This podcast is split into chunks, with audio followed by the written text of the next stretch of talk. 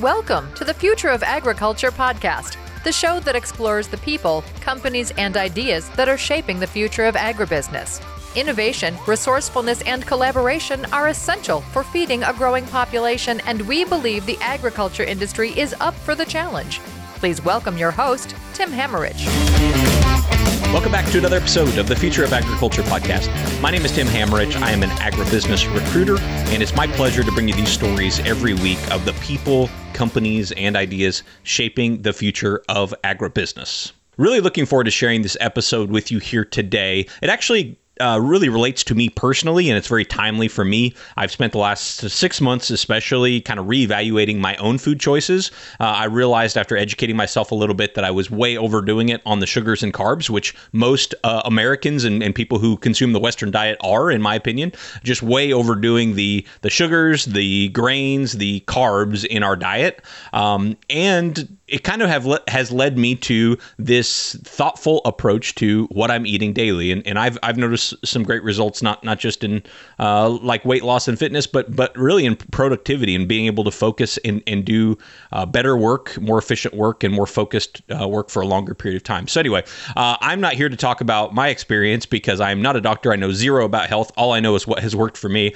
But I do have here today um, a doctor of animal nutrition in Peter Ballerstedt. Uh, Dr. Ballerstedt studied animal nutrition, especially especially forage nutrition, ruminant nutrition um, in Kentucky, and then actually left agriculture. He was in the tech world for many years, and some health problems, which he's going to talk about, led him back to agriculture as he realized that a fantastic source for health and for improvements in, in diets can be found through leveraging animal agriculture, more specifically ruminants. It's what he calls his ruminant revolution. So, really interesting stuff here about uh, the obvious, which many of you probably know that, hey, ruminants can eat food that humans cannot eat and turn it into delicious, very palatable, very healthy uh, nutrition in the form of meat and dairy and other such products. So, uh, very interesting discussion here. I think you're really going to enjoy it because even if you're not a forage ecologist or ruminant nutrition or someone who raises cattle,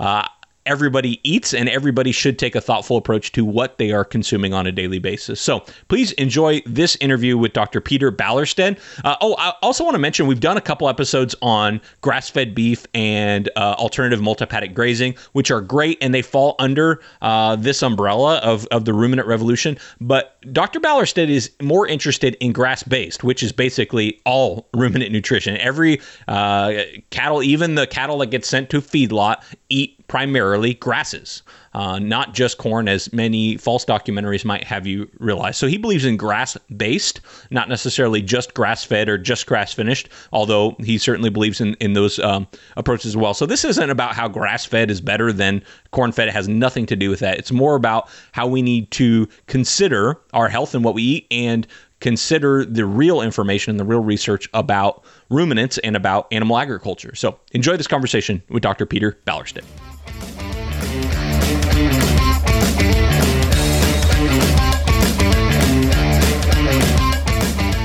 Uh, Peter Ballerstedt, thank you so much for being on the show. Maybe for starters, if, if you could just tell us a little bit about your background and, and kind of what brought you into this love of ruminants. Well, thank you, Tim, for the opportunity. Uh, my background academically, I received my doctorate from the University of Kentucky in the mid 80s in forage production utilization and a ruminant nutrition minor. Forage agriculture is kind of unique when you're in agronomy because you very much have to bridge the the gap between the animal science world and the agronomy world. Um, and so that's how I got started. Uh, I took a bit of a sabbatic from agriculture for a number of years, worked in high tech for a while, and then had a personal health experience um, where I came to realize the value of animal products in the human diet and began to question some of the guidelines and conventional wisdom about human nutrition. And then, through some wonderful coincidences, ended up back in forage agriculture. And so now I kind of get to stand between, I describe them as my tribes um, people who are in agriculture, people who are consumers, people who are maybe a little more uh, unconventional nutrition, uh, and all of them, uh, there's there's a gap between them, and I'm trying to bring those tribes together. Very cool. W- w- would you mind uh, expanding a little bit on uh, what brought you back? I know you said a health issue, and you don't have to go into too many details if you don't like, but I'm just curious about what kind of revelation did you have that brought you back to this field and trying to fill this gap? Sure. Um, about 10 years ago, I was an obese, balding, pre diabetic, uh, and today I'm just balding. Um, there, there's, there's, no miracle here. Um, but it, as the and the majority of that transformation in health was almost literally 180 degrees different than what I had been led to believe was the key to uh, a healthy diet. Um, in other words, we're told that we're supposed to be eating majority of our calories from carbohydrate. We're supposed to restrict fat, especially saturated fats. Um, therefore, we're supposed to avoid animal products, etc., etc. And as a result of reading a number of books, um, books like Gary Taubes's Good Calories, Bad Calories in particular, uh, on an application basis, the books by doctors Michael and Mary Dan Eades. Um, those books led me to question that conventional wisdom and then led me into the research because you know it's trust but verify i wanted to go read the studies and and became increasingly convinced of the difference between animal nutrition as a science and then the world of human nutrition and meanwhile i had been out of agriculture uh, for some years by this point and that got me back into this by going and interacting with farmers to buy the kinds of products that we wanted to find uh, at our local farmers markets, things like that. People recognized my name. That got me back out into the field, literally as well as figuratively, and I remembered how much I loved sort of the extension side of going out and helping people solve problems and being outdoors and being around livestock. But then I had to realize that I brought certain attitudes with me that I hadn't fully re examined.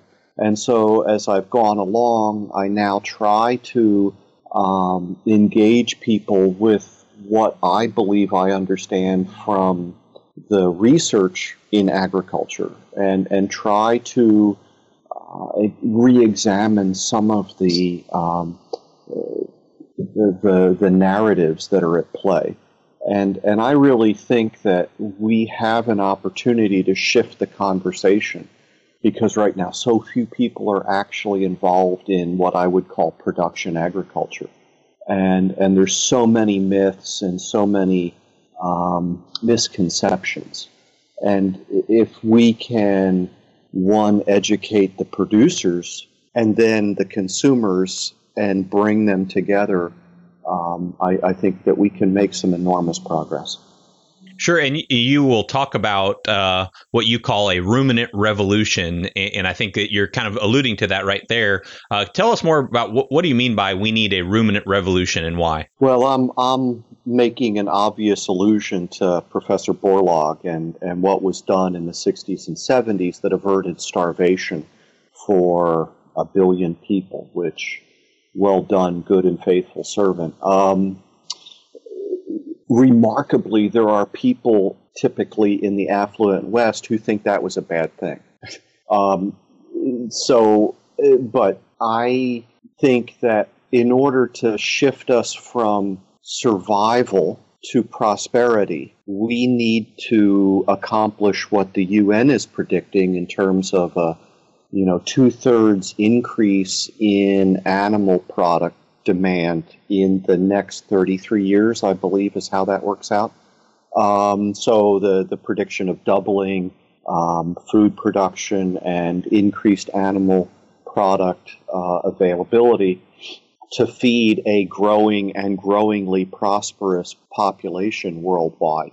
And my hypothesis is that we need to improve the productivity and efficiency of ruminant animal agriculture worldwide because our grassland resources are our largest and least well utilized resource that remains. So if we look on a worldwide basis, or if, if we look at the entire surface of the earth, water as well as land, only about 4% of that total surface is cultivatable land.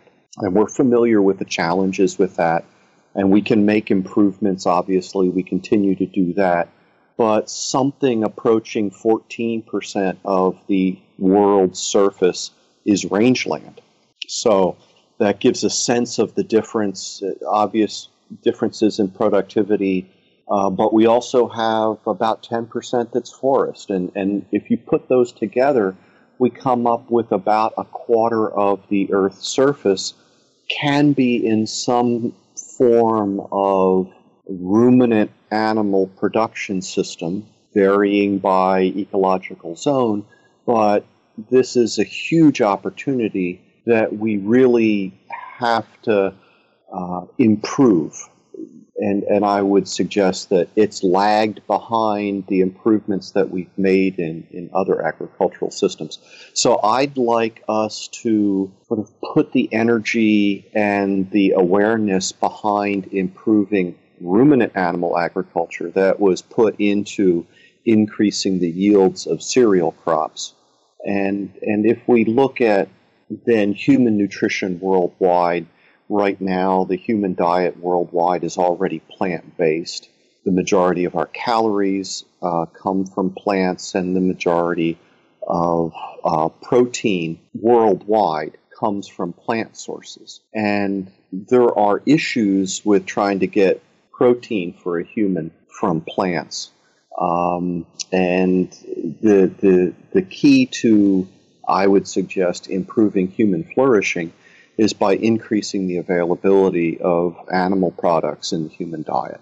Yeah, and I know one of your tribes, or at least it seems uh, that I, have kind of seen on uh, on Twitter, um, are are these folks that eat primarily meat. I, I don't know uh, if they call themselves kind of carnivores or, or what the right term is, but um, it would seem, and uh, some of them are doctors, uh, some of them are uh, obviously you know high performance athletes.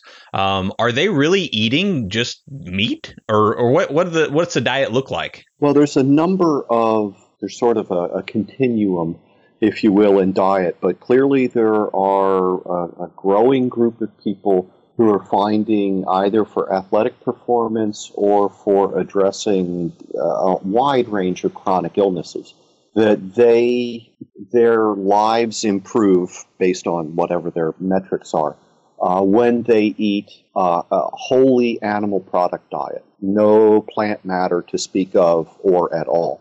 Then there's another group of people that call themselves zero carb, but they eat varying amounts of plant products. So that would differentiate them from people who call themselves carnivores. And then you can get into people who follow a ketogenic diet, which would be uh, would overlap those first two, but might still have more carbohydrate in it than the zero carbs. And then you have low carbohydrate people. So, and then you can move that on up. I think a low carbohydrate diet, eh, may be wrong on this, but I think it's somewhere under 100 grams of carbohydrate a day. Uh, ketogenic diet probably has to be well below 50, and, and I could be off on those. but you get the idea of of where they are as opposed to the standard recommendation, which is somewhere around 300 grams of carbohydrate a day. And then there's the actual as practice diet, which is well above 300 grams. Or um, so the, there, there's clearly this wide range, but it is interesting to watch people, uh, especially endurance athletes, people who aren't necessarily engaged in explosive lifting or sprinting, but people who are engaged in marathon or ultra marathon kind of activities who are reporting, and this is also being reported in the scientific literature now, um, improved um, endurance, improved training, improved recovery, less injury those sorts of things that are happening when they're on some kind of a low restricted carbohydrate diet. And I'm, I'm curious for you, uh, coming from such a science background uh, and a nutrition background, be it albeit you know forage animal nutrition. Uh, I know you're really well researched in this topic. Where do you fall on that spectrum? Oh, I'm certainly somewhere in the very low carbohydrate range. So um, I'm somewhere uh, below 30 grams of carbohydrate a day. I eat primarily animal products, but I don't. Um, I, I, still I still eat a bit of, of, plant product from time to time. Gotcha. I, want to get back to what you said about. I thought was really interesting how you would love to see sort of rangeland um, industry progression uh, maybe catch up with with uh, with the advances that have been made in in row crops. W- what would that look like from a practical standpoint? What what would the steps be in order for that to happen? There's there's a need for leveraging what we already know. Uh, years ago, when I joined the faculty as a newly minted PhD, one of the um, uh, full professors nearing retirement was saying, you know, you really don't need to do much research. What you need to do is apply what we've learned over the last 50 years. And I think there was a lot of truth to that. Um, improvements in grazing management, improvements in animal husbandry, improvements in new, um, uh, maybe uh, new, I, would use the phrase new species. Of course, they're not new, we just haven't utilized them. Or newly developed varieties of existing species of, of forage or rangeland grasses. Um, when we go overseas, of course, we may well be seeing that this isn't primarily an issue of agronomy and animal science or animal husbandry, although, of course, those are needed.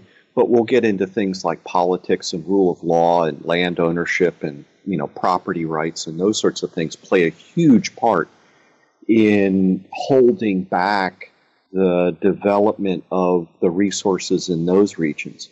But when the United States, I think the figures are something like we have 10% of the beef cattle in the world, but we produce 20% of the beef. Oh, wow. Uh, so, so if we could just leverage that worldwide and then stand back and say, well, so we could either increase the availability of beef, which I wouldn't think is a bad thing, or we could lower the impact worldwide of livestock agriculture if we could produce more from fewer numbers. Right, right. Uh, so, so I, I, think you know there are issues of animal health. Um, but in and, and, and reproductive efficiency in so many parts of this world. Um, the, but you still end up with a sociological issue. We, one of my colleagues came from um, Ethiopia and and then um, East Africa, Kenya, um, and what he was saying is, um, for some of these herds people, the number of cattle is hugely important because you know your wealth is is uh, demonstrated by the number of animals. And so uh, castrating calves makes no sense to those people. They leave bulls intact, and then, of course, come breeding season, you've got all these bulls beating up on each other and wearing out the cows, and not, you know, so so there's a there's a certain amount of this that's just, you know, take your animal science textbook and apply it, and then there's the other part that says, yeah, but wait a minute, you better have a bigger picture involved here of, of the, the, the belief systems, the, the, the societies that you're trying to reach into. But ultimately, until people understand the critical nature, the absolutely essential nature of ruminant animal agriculture, um, we don't put the effort or the resources or the focus into these things. And currently, so much of the debate is influenced, if not controlled, by this idea of what constitutes a healthy diet. And then on top of that, you can add, well, you know, but they're ruining the environment, et cetera, et cetera. And so a lot of that is, is self perpetuating narrative not tied to actual data. And I hope that what we can do is get more and more people educated about the reality of ruminants their role in the development of modern human beings, their essential nature to societies worldwide today, and then the absolute necessity of improving ruminant animal agriculture if we're going to meet the needs of you know, the population mid century. If you could get the average consumer just to understand one message about ruminant agriculture, what would it be? Um, yeah, great question. And I have varying points, you know, slides. I, I probably put too many words on some slides. But I would say let's start with the idea that ruminant animal agriculture isn't competitive with human beings.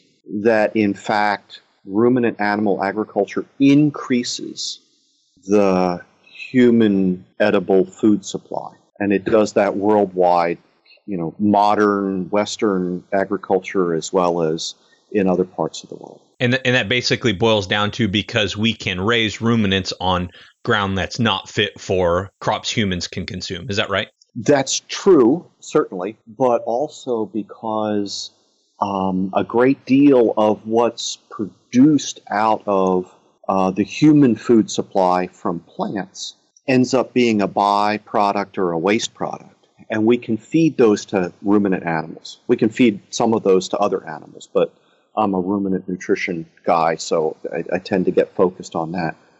so, so not only can we uh, utilize ground that we can't and shouldn't try to produce human utilizable crops on.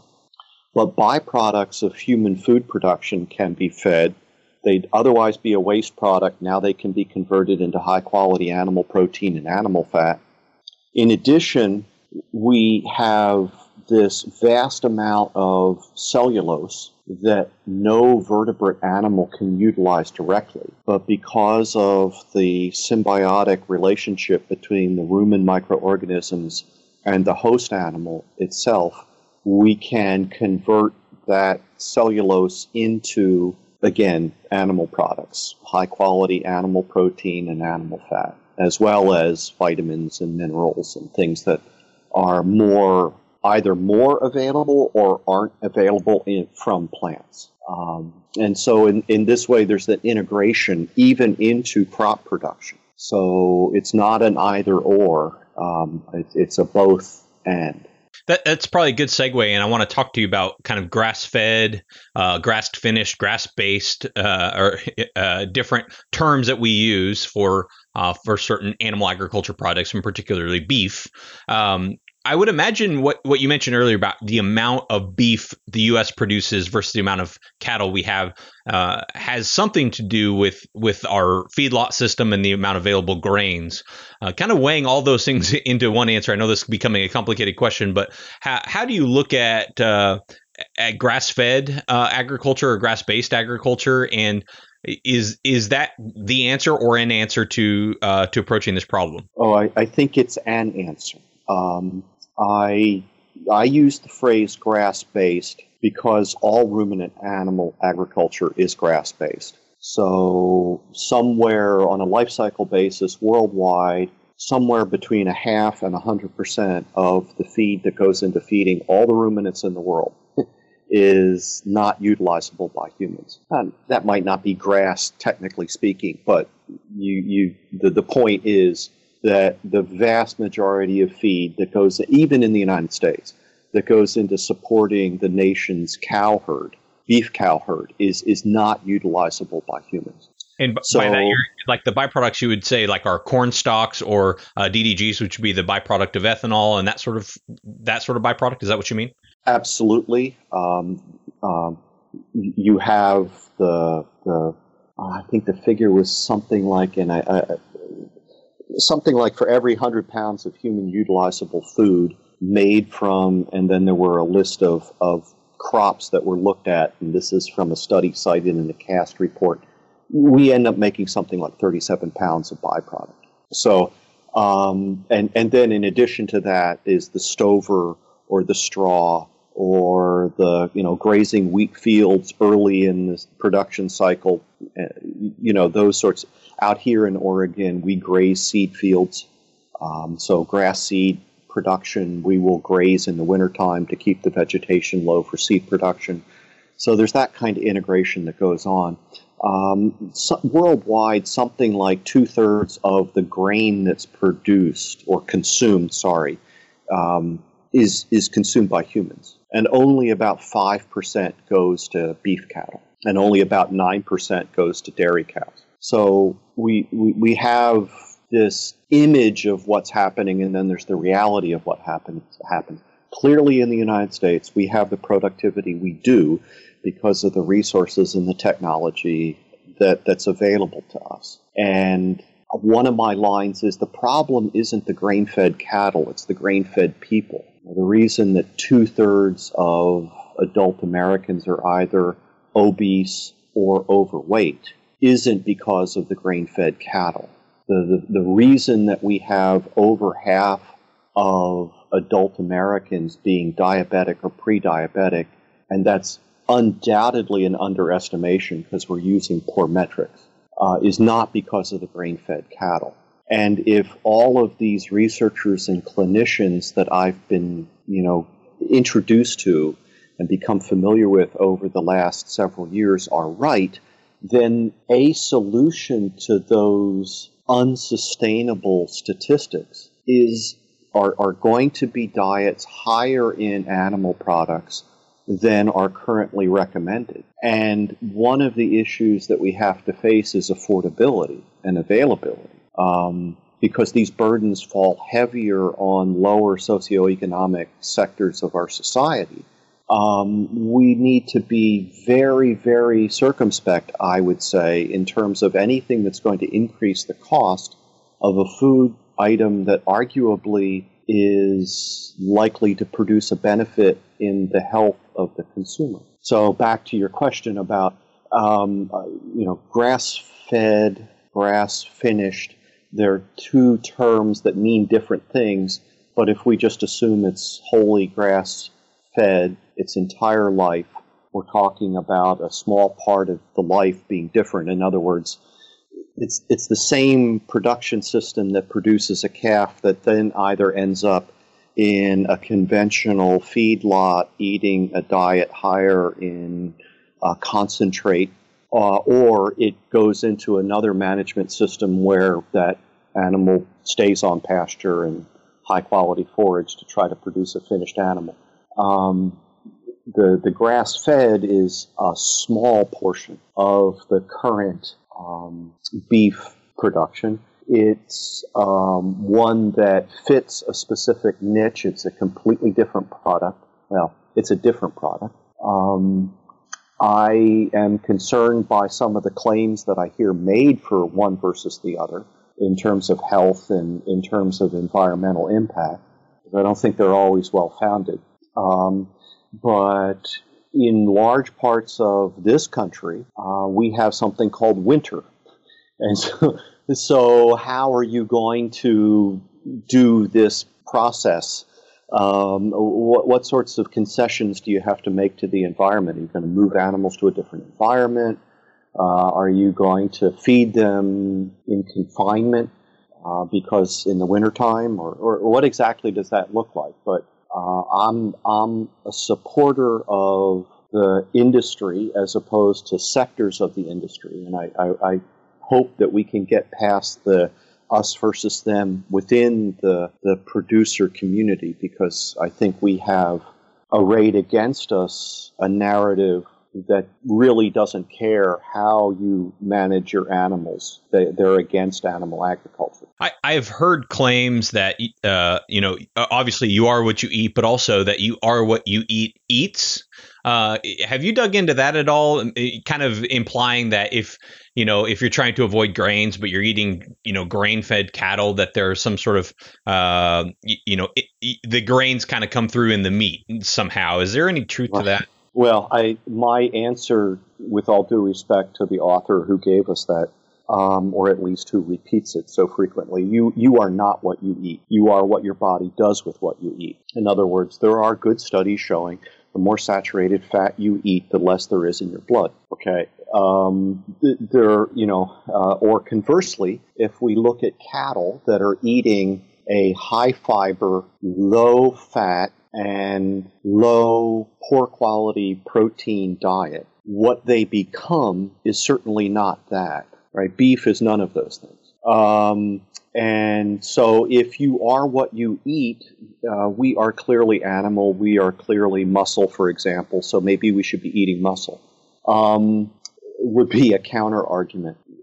But beyond that, I, I think that we've been told for so long what we ought to be eating that the reality is we like eating animal products. We like eating red meat. And so if somebody can tell us some way to do that and feel less guilty about it, then then we go there. And uh, I'm not convinced that that isn't part of what people are looking for when they choose one product over another. Um, in, in terms of the there, there are specific quantifiable differences between grass fed and grain finished beef. That's not debatable. What I would push back against is what is the what are the biological significances of those differences? And once we start going down that road, then we start finding all kinds of assumptions and all kinds of um, uh, we, we bring in hypotheses, for example, about what causes heart disease. And so if you go back to some of the earliest uh, papers talking about grass finished versus grain fed, and again, I, I enjoy both products, but just from this sort of perspective, you find people saying, well, that, that um, what we're, we're going to look at the Greenland natives who have very little heart disease despite eating a diet high in fat. It must be the fish oil. And so we get the whole idea of it, you know, that we, we need that in large doses to avoid heart disease. My pushback is beef, regardless of how it's finished, is not a rich source of either omega 6 or omega 3. If, if you want omega 3, eat oily fish. Um, and and conversely, if you're paying a lot more for a grass fed piece of beef, but you're eating a handful of walnuts, or if you're still putting soybean oil based salad dressing on the salad next to that piece of meat, you've just and and your reason for buying the grass fed beef in the first place was the omega 6 to omega 3 ratio, right? Lower omega 6. You've just blown that by eating a handful of walnuts or by having a tablespoon of salad dressing because quantity matters. It's, it's not the ratio. Um, and that still leaves us questioning what is, you know, does animal fat produce heart disease? So uh, back to your, I, I, think back to your question, I, I think that we can confidently say that there are differences. What we can't confidently assert, at least to my understanding of the data, is the health implications. And, and certainly when you take on board some of the information looking at things like the, the effect of chronically elevated insulin on heart disease and cancer and Alzheimer's and some of these other chronic illnesses that have been used as reasons for making other dietary choices. Well, Dr. Peter Ballerstedt, thank you so much for taking time. This has been really interesting to explore this intersection of of uh, human nutrition, uh, animal nutrition, and, and, the future of agriculture. If people want to follow up with you and kind of learn more about your research and the work you're doing in this space, uh, what's the best way for them to get in touch with you? They can find me on Twitter at Grassbased, also Instagram, same name. You can find me on Facebook. I have a grass based health page. And you can email me directly at peter.ballerstedt at gmail.com.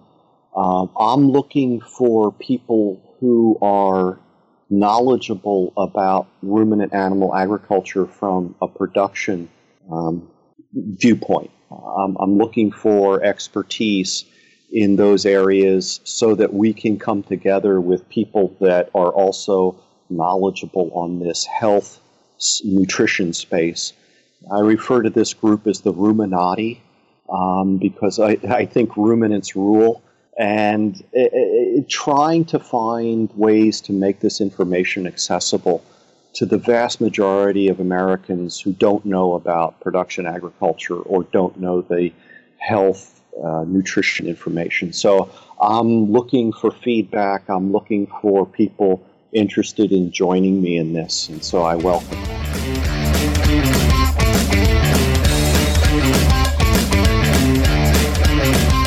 Hope that got your brain thinking about what you're consuming on a daily basis and the power of this ruminant revolution. Uh, I would encourage you to follow Dr. Ballerstedt on Twitter or on social media, wherever you're at, because he does post some really interesting slides about research he's either consumed or done himself, and uh, always has something interesting to say. You know, a new perspective. He actually shared with me after we stopped rolling there that uh, we have more people in the United States incarcerated uh, than we do primary operators of farms.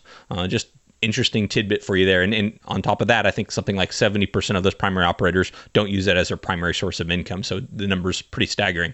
Anyway, um, follow Dr. Ballerstedt. I'd also love your feedback on this podcast. I haven't read an iTunes review in a while. Honestly, I did that iOS update and it's got me all messed up. The, the new uh, podcast feature, in my opinion, is horrible and it's hard for me to even find my own show. So I appreciate those that are still taking the time to rate and review this podcast. I will share some more uh, of those ratings and reviews in the future if I can figure this new app out. Uh, but you can always reach me on Twitter at Tim Hammerich. Thanks. We'll be back next week.